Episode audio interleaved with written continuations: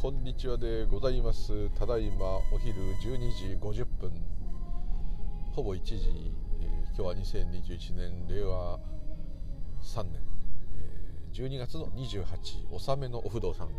ね、えー、今年最後の録音かもって流した瞬間また どうもすいません。あおじいさん信号無視ダメダメ。そのためにここ信号できたんだ。危ねえんだ。はい。で、えー、ちょっと危ない。どうしてもねなんかあのよく事故がちっちっちゃい事故ですけどね起きる交差点が今絹田公園のとこにあって。ほんで待望のってこともないんだけどあの信号ができたんですね。で横断歩道ができたんですけど、えー、こどうしてもねあの気持ちわかるんだけどお年寄りの特におじいさんはあの私こうなんていうかその勝手なあれじゃなくてですね毎日何回も通って分析した結果もうギリギリとかねあと絶対信号こうボタン押さないと変わんないタイプなんですよ。それを待てないっていうのは分かるんだけどどうしても待てなくて渡ってしまうのは必ずおじいさん。ものすごいね余裕があってはるか彼方でで僕の車が遠いなって分かってるんで渡る人ってのはもちろんいる若い人も含めているんですけどもどうしてもダメなのはあおじいさん。場合によっては手を挙げて渡ってしまいます、えー、だけどボタンを押せばね青になる。信号があるから余計車はね安心して行ってしまうんでこう危ないと。慣れてる人はねこうここは信用しないってある。そういうとこありますよねよくね。信号あるんだけど信用しちゃいけない場所とか。ありますよね。曲がれそうで曲がれない変な交差点とかありますね。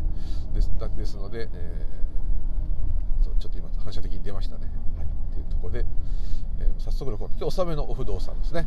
もうこれが済んだらもうあとは本当に、えー、すぐ大晦日というころで、はい。えー、とエレーヌさんからね座骨神経痛少し良くなってる。ありがとうございます、はい、まだね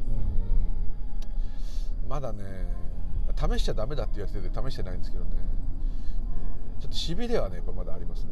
これが気持ちが悪いんですね。こうなんか軽く正座してるみたいな感じっていうかうまく言えないですけどああいうしびれちゃって。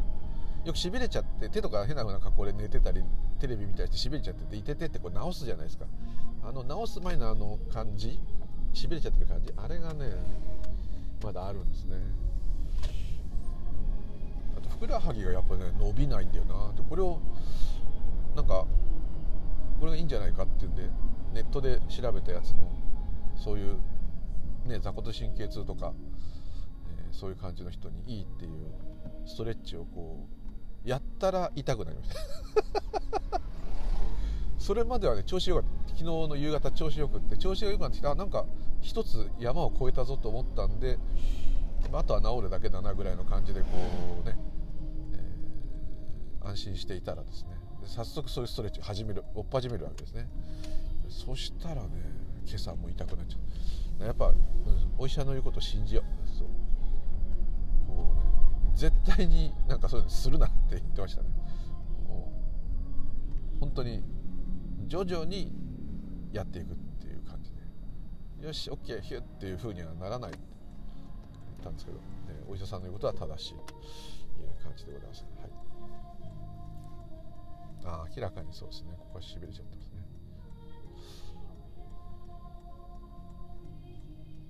はい、昨日まあまたね犬がですね強烈にあれ何か不安なのかな？やっぱこう地方なのかもしれないですけどね。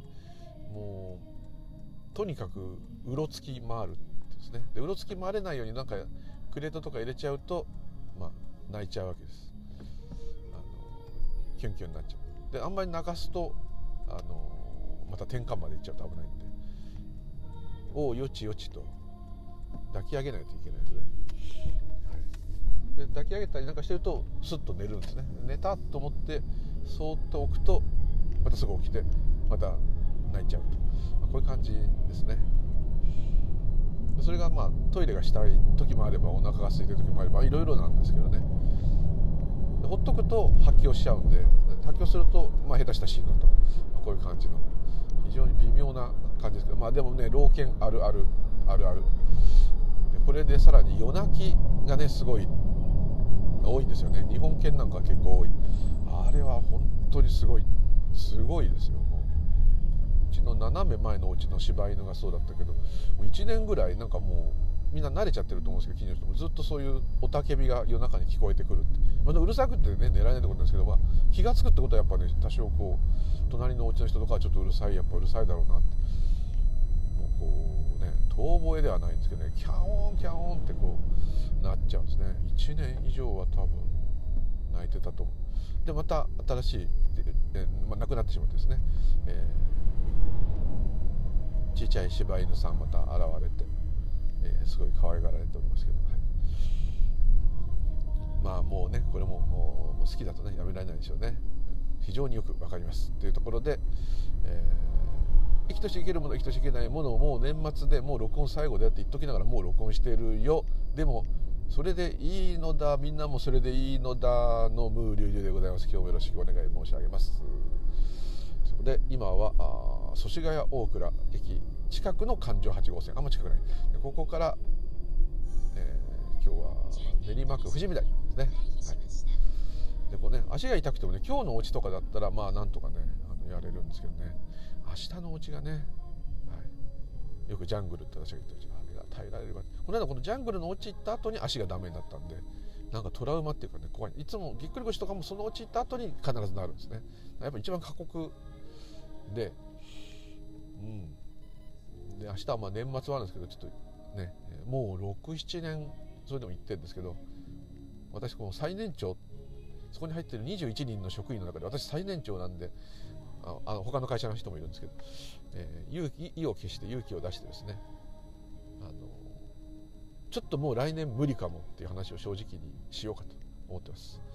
でしてですね、えー、多分ねパソコンがねちょっと私若干詳しい、まあ、仕事柄昔の仕事柄ってそれもあったりとかあとまあ年代が近いその方とほとんど近いっていうことで、まあ、音楽とか、まあ、その方はふんふん学会の人なんで、えーと、ちょっとそこはねあれなんですけど。あの別にそれでもいいんですけど。そういう話はしないあんましないんですけど。なんかなんかあ時代背景が一緒だったんで合うんですね。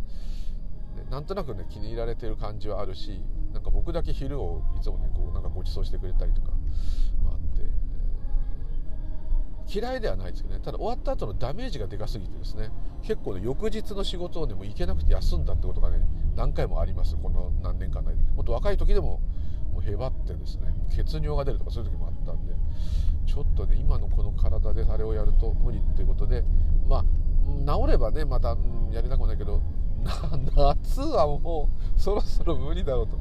いう感じもしないでもないので、えー、勇気を持ってですね、えー、明日俺無理かもしんねえっすって。まあ大丈夫？ギリギリじゃないっていつも言われてるんでギリギリっすってこう、まあね、若干お店の部分もあったんだけども、はい。え、問題はですね代わりに入る人が一人もいないっていうところです。もう、まあ、すっごい言い方悪ければ誰も入りたくないわけです。ですので若い人だろうが何だろうがもう本当に申し訳ないんですけど無理っすってはっきりともう事前に全ての方から言われているのでということは他の会社の人に振らなきゃいけないっていうこれ一番面倒くさいね。あれなんですけど、まあ、年の功でねそこはもう知り合いだらけなんで何社か頼んでみるけど多分どの会社も嫌だっていうんですよね。ここが最大の問題。で例えばねこうお聞きになってる方からすればいやそれで無理なんだって言ったらそれらの行政に言えばいいんじゃないのってこうおっしゃると思うんですね、まあ、そのその通りなんですよ。あのうちも怪我人出ちゃって入る人いないんで無理ですけどから、え、役所の方で何とかしてくださいって言えばですねそれをやる相談支援の担当とかそういう方でも役所じゃなくてもですね誰かいませんかってこう探すのはやってくれるんですけどもやっぱね義理と人情を考えると例えばしばらくはこういう体でこいつはちょっと無茶させらんないなっていうことでしばらく入りながら例えば他社さんの新人さんにしろ誰にしろその人に研修を私がしてですねできないすごいアクロバットなことはあんまりやんないですけど、まあ、こう教えてできるようにしてでその人が1人でも入れるよよと、まあ、大体ですねそうですね。5回くらいは行かないとあの方だとうん器用な人でも5回は行かないとダメかもしれない。そうじゃ慣れないですね。23回ではちょっと無理ですね。ですのでそれに、まあ、慣れた方を作り上げてその人にバトンタッチして気持ちよく去っていくと。パソコンの設定とかそういう時だけはもうボランティアで来るよと、まあ、こういう感じであの引き継ぐって感じですね。だからなかなかねポンとあ怪我したから無理っすってこうなんないですね。逆に介護内容が簡単な方また家族もいっぱいいて1日ちょっとだけお手伝いするような方は本当初めて行った人でもできるんであの人も来ないよっつったらじゃあこの人ってこういう感じになるんですけどね。ただやっぱ情が入るっていうかお互いにこう、ね、長いと1日12時間とか一番長いと15時間一緒にいます。でそのとこ週2回も3回も入ると家族よりもいる時間が長いっていうね。しかもこうずっと向き合ってまあ、お互いをさらけ特にまあ介護される方全てをさらけ体だけじゃなくてですねさらけ出す感じに生活も全部見られちゃうわけですから。でそこで関係性ができるとすごい深い関係ができるわけです。こう何とも言えないこのね仕事同士っていうんじゃもうないっていうねお客さんとなんとかそういうんじゃもうない謎のもう家族ではないんだけどっていう。でこれは家族だと逆に頼めないんですよ向こうが。あのこう他人だから仕事だからちょっと無理も言えるんですけどこれ家族だと気使わないといけないんで、えー、できないってなるんですね。そういうのもあるんで。どっかでやっぱり、えー、甘えられないんだこっちがですね。こっちが甘えられないんだけどでもなんかこう融通は多少こう聞かせてくれる。というかなんかそういうね、えー、不思議な、あのー、状況の世界なんですね。はい。ちょっとねやめるのにやめるっていうか抜けるとしたら勇気がいるし一応6年7年目か。もっと長い人いっぱいいるんですけどうん7年でもまあまあ確かに。そう思うとねもう、まあ、その方が亡くなっちゃったりはしょうがないんですけどなんかでできなくなって抜けたりするとその後ねそこの近く通るだけでも懐かしいとかねこうねまあ思ったりもするんですね。これ不思議なあれなんですけどね。はい。ちょっと明日はまあ、うん、この足がどうのっていう以前にもう来年の夏無理かなとかちょっと思ってたんで、まあ、申し訳ないけどということをちょっと話し出すと。出そうかと。問題は交代してくれる会社の人がいるのかなと。はい。嫌だよあそこは嫌だよってね。その人が嫌いってこと。まあ若い子はねもしかしたらいじめられちゃうかもしれないけど。うんおっさんはねいじめられないんですけどね。若い子はちょっとね説教されちゃう。毎回説教されちゃうんで多分みんなやんだ正座して聞けみたいに多分なっちゃう。でそれも強い人だとね「あはいすいませんはい分かりましたはい」っつってずっとこうねできるんですけどなんかこうちょっとそういうタイプの人。俺が若い頃お前みたいなやつはこうだったぞっつってちゃんと正座して聞けこらみたいなこういう感じになっちゃうんですね。ちょっと怖い系の人なんでね。僕だとそういうのなくてねあのお互いに敬語でっていう感じであれなんですけど。はい。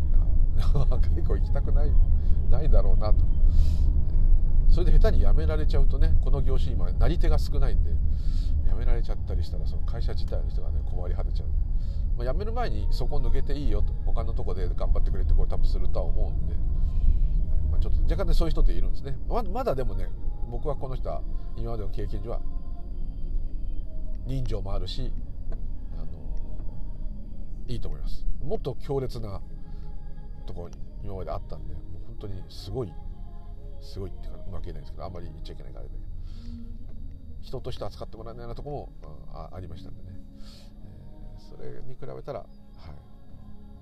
全然。はい。っていうのはちょっという話です。いません、はい、っていうところでえー、っとなんで録音したんだっけ？え面白い話するんだっけ？今の面白い話にしてくださいよ。面白い話怖い話とかね不思議な話とか、昨日の今今今しかない討論バトルはあのエレンさんも面白いって書き込んでいただいてありがとうございます。あるあるでなんかねいまだに続いてるみたいですよ。まだ LINE 来てますもん。そういう気持ちでいたらすごい変になったとかね、えー、いう人もいますね。確かに。あんまりね大勢の人の前でああいうことは、ね、言わないんですけど言うと盛り上がることもあんだなと思ってなんか面白そうななんかそういうのがスピリチュアルっていうかなんか不思議なことがあった。ら振ってみると。ちょっと押すと面白いかなと思いますね。はい、でで今日はそうそうそう。なんでそう。ついちゃうじゃん。早くしないと、はい。えー、長いんだよね。前前振りが。はい。すいません。あの録音をするあそうそう。レターをですねいただきまして、えー、ありがとうございます、えー、なんかまたこう結構聞いていただいてるってことで。あんまり聞くとですね本当にあの病気になりますんで。あのやめた方がいい。じゃあ流すなよっていうか。だからまあ前も言ったとおり変態じゃないとあんまりこう聞けないんですね。多分。はい。じゃあなんだよ聞いてるのはやつらは変態かって言われたら変態です。はい。って言うと すいません、えー、もうそんなことよりだってこんな年末にね時間がないとかね自分私はいるいないとか、これは何だとかね言う前にえっ、ー、といろいろありますね。あのおとそ用意したりこうなんか仏壇掃除したりとか神棚かな？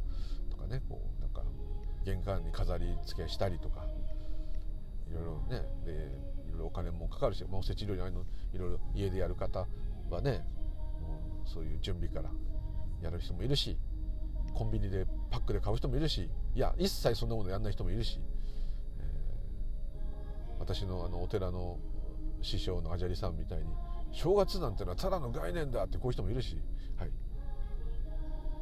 ね、大体なんで西暦で言うんだよとかね言う人もいるし、ね、そういう、はい、左寄りの人もいるし、はい、何でもいいです。はい。えー、陰暦だとすごいですからね今ね年数ね。そうですよね。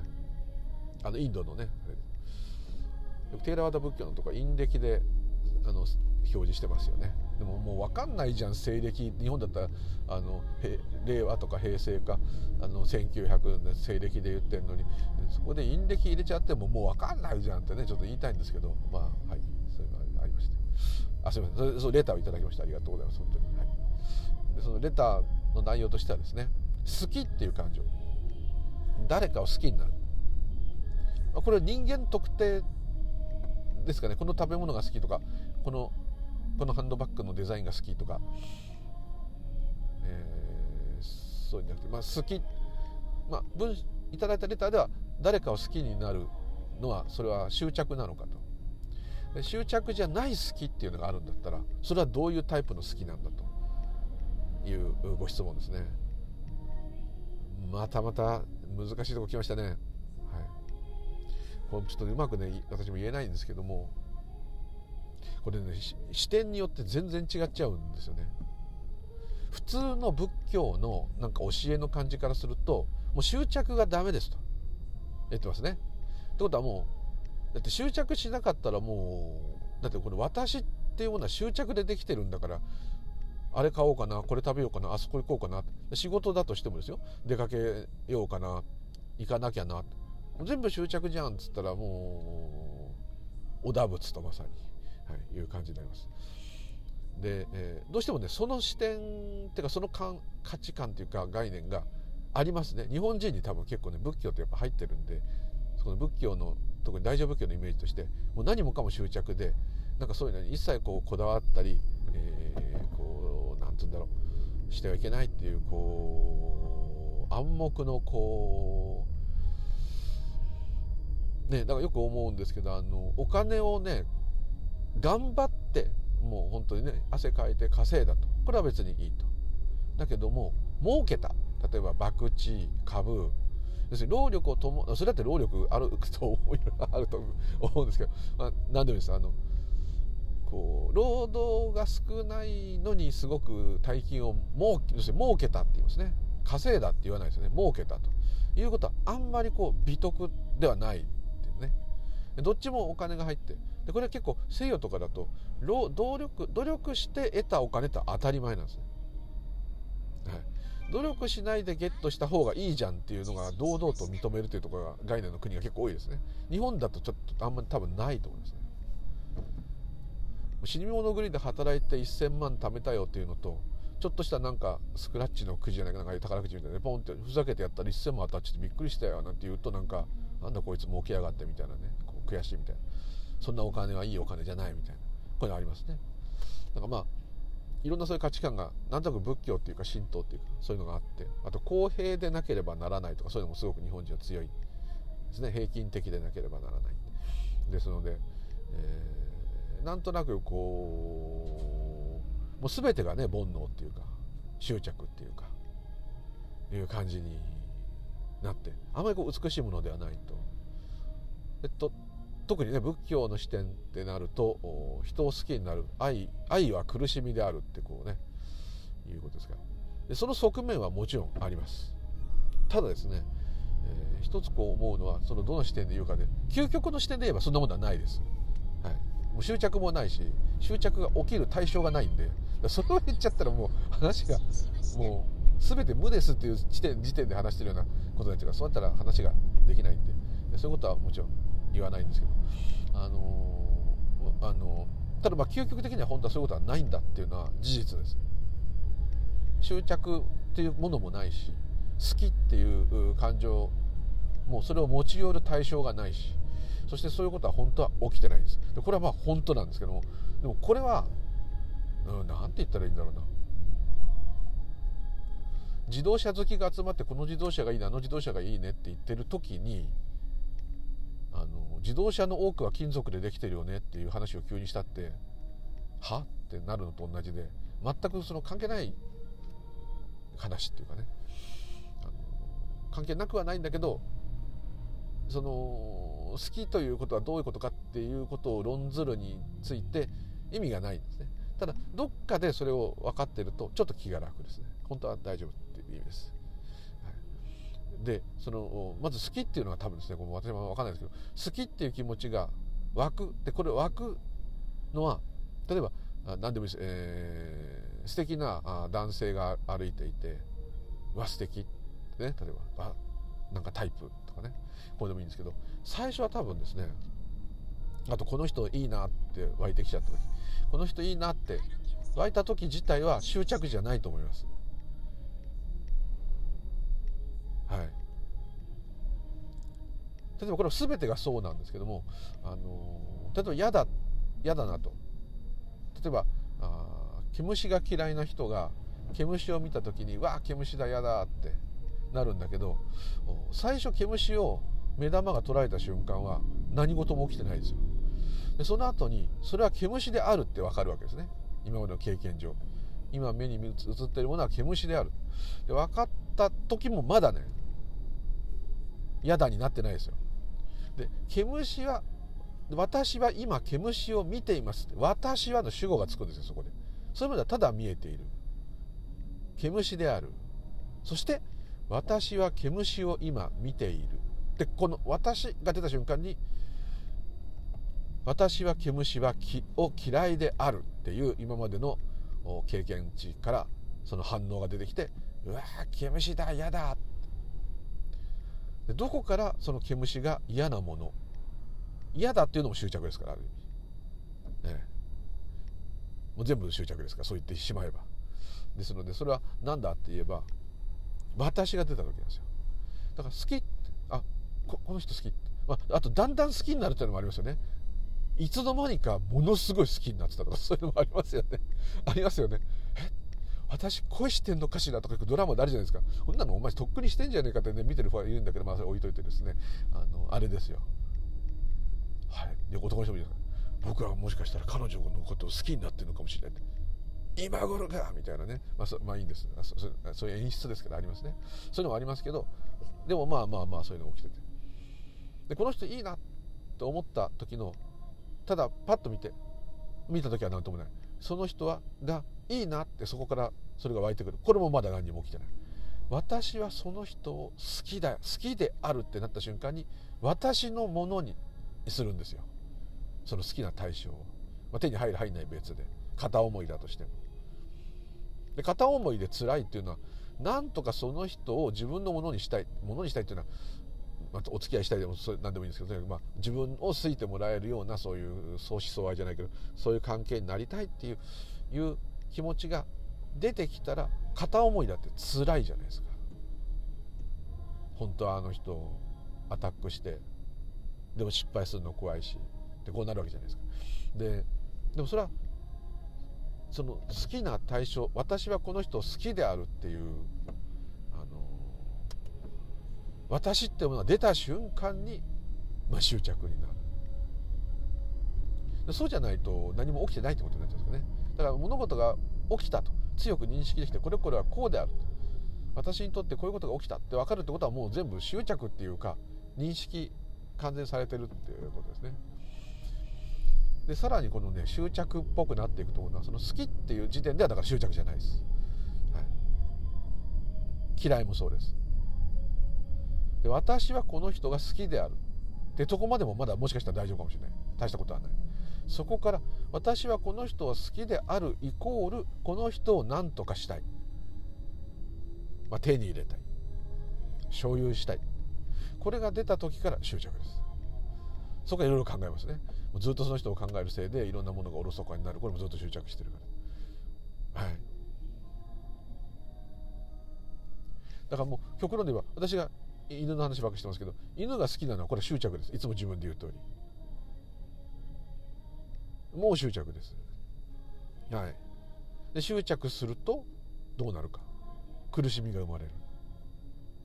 執着してるものと例えば犬であれば一緒にいられるんだからまだいいじゃんと。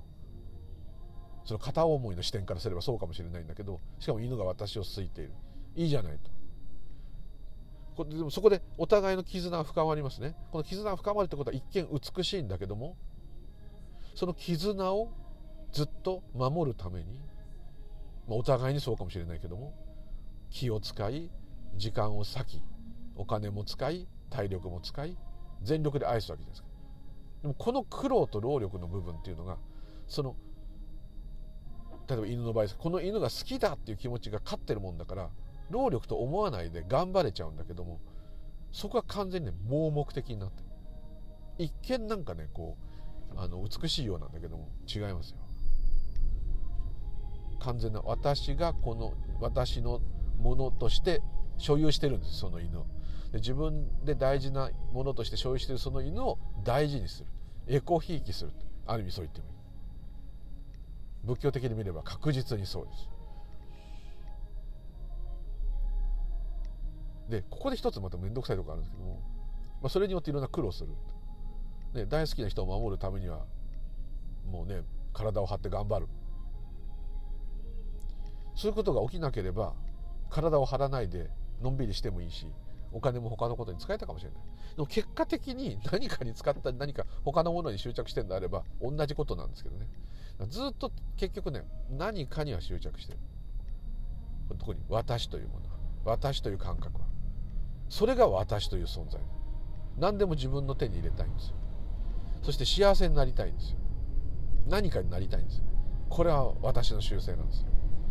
だから誰かを好きになって狂うのも東大に入りたくて死ぬほど勉強して東大に入るのもなんか一見誰か好きになって狂っちゃった方がダメで東大に入った方がマシみたいじゃないですか。そんなことないですよ。同じことですよ。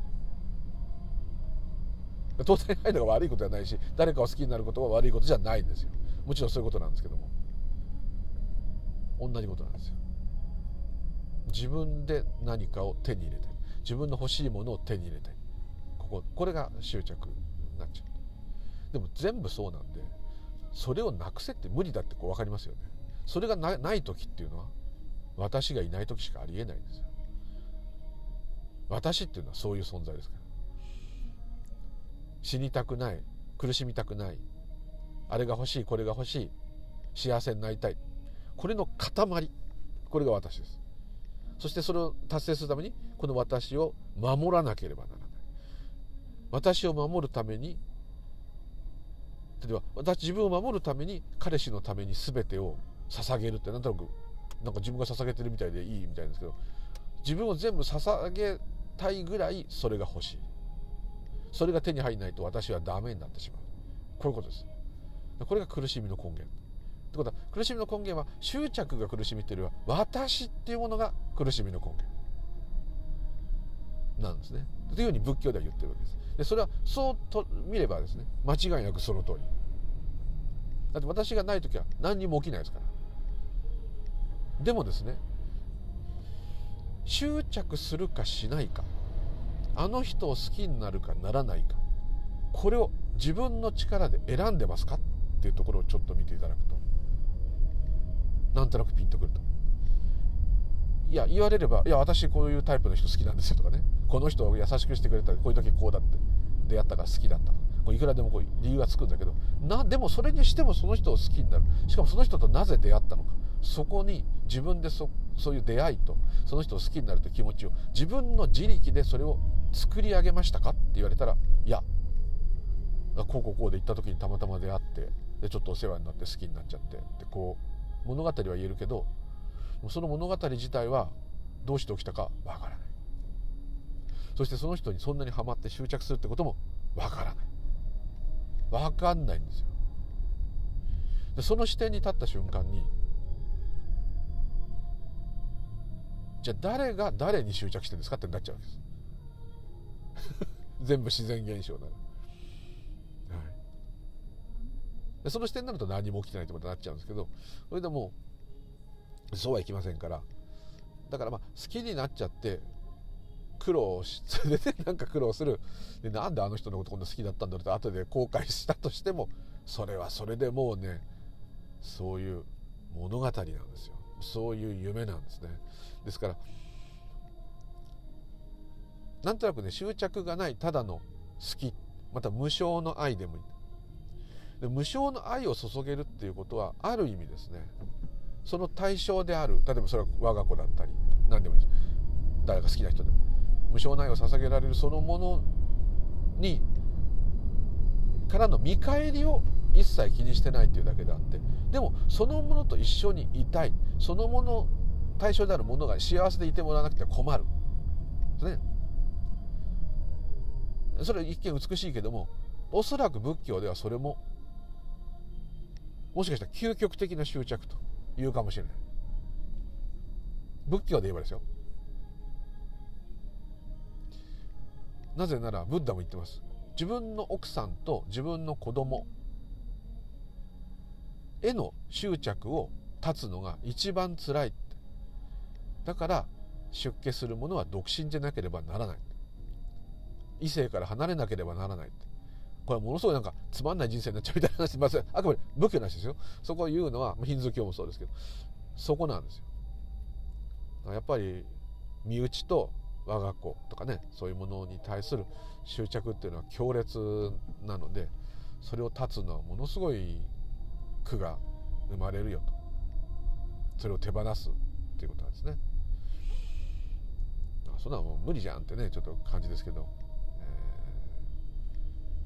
それによってなんかね下脱しただかなんだかいろいろあったとしてもですよどうよという人がいるのは分かります。はい、ですね。でまあ、えー、ちょっと話がねそれます本当の好きっていうねその執着のない好きっていうのは、えー、好きっていう感情自体には何の執着もないわけです。その気持ち自体には。何の罪もない。で好きになっちゃう人を捉えてる目玉も耳もそれを考えてる脳みそもそれ自体には何の煩悩も欲もない。それを我がこととして執着してしまうのは私が出てきた時です。はい。私はあの人を好きであるってなった瞬間に私はあの人を手に入れたい。私はあの人を何とかしたいって必ずこうなるんで。そっからが執着のスタートですね。こういうシステムなんですね。だシステムでいいいいと思いますね。そういうのがいいことだ悪いことだっていうよりはそういうシステムで。でそうなっちゃったらなっちゃったで。でなっちゃったことをね、もしもしかしてあの人なんて好きにならなきゃよかったなんてねこれあるわけじゃないですか。ドラマでも。なんであの人を好きになっちゃったんだろう。そのせいで私の人生めちゃくちゃだとかねそういう人もいますね。いろいろありますね。あとこう禁断の恋みたいになっちゃってる時がありますね。そういうのもありますしそんなの本人本当は望んでないはずですよ。究極で言えば人殺しでもそうかもしれない。いやさもう本当にまあいろんな人いるか分かんないけど通常はそんな罪を犯しそうと思って生まれてきて生活してるわけじゃないのに犯さざるを得ない状況になっちゃってやっちゃったっていう人いっぱいいると思うんですそれでそれで大反省してさらに刑務所入って相手の人に詫び続けててこういう、あのー、恐ろしいことになるんですけどこれもおそらくそうそうなりたかったですかってその人に聞いたらいやそんな思いが湧かない普通の平和な人生の方が良かったって言うと思いますよよほどあの猟奇的な人じゃなければ。と病んでなければなんでこんなことになっちゃったんだろうって思うはずですよですからまあ、ちょっとそう言うとね怖いんですけどそこでどうするかっていうところをこう選んでるようで選んでないんですよ。それも、まあ、自然法にっていうか自然に起きてきちゃう。だけどまあそこでねこうこれは一体どういうことだろうっていうことにこう気づけるっていうこういうふうな気持ちが出るとは一体どういうことだろうとかそういうふうに気づけるっていうのはすごいことですよね。それだけでもだいぶ冷静になりますね。あとまあある意味逆に、うん、もう開き直ってもうこれはこうなんだと好きなんだと絶対にあの人を手に入れるんだと。そのためには全ての作戦を実行するんだと。そこまで冷静になってねしたたかにいくっていう作戦もできるかもしれませんね。ちょっと分かんないですけどね。それがいいのか分かんないですけど。まあ不思議な。不思議な世界ですよ。はい。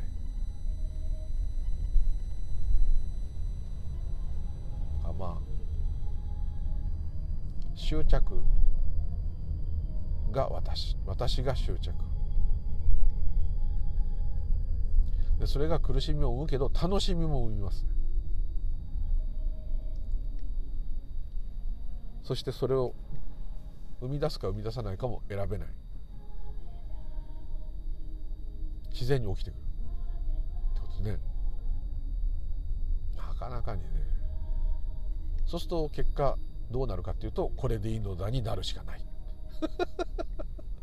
もうそこへ行く感じだと思いますけどね。ちょっとあんまりいい答えになってませんけどすいません、えー、でも結構考えさせられるお題をいただきありがとうございます。何事もそうだなとこう我がことにした時に全てがこう重くっていうか変なリアリティが上がってくるなという感じですね、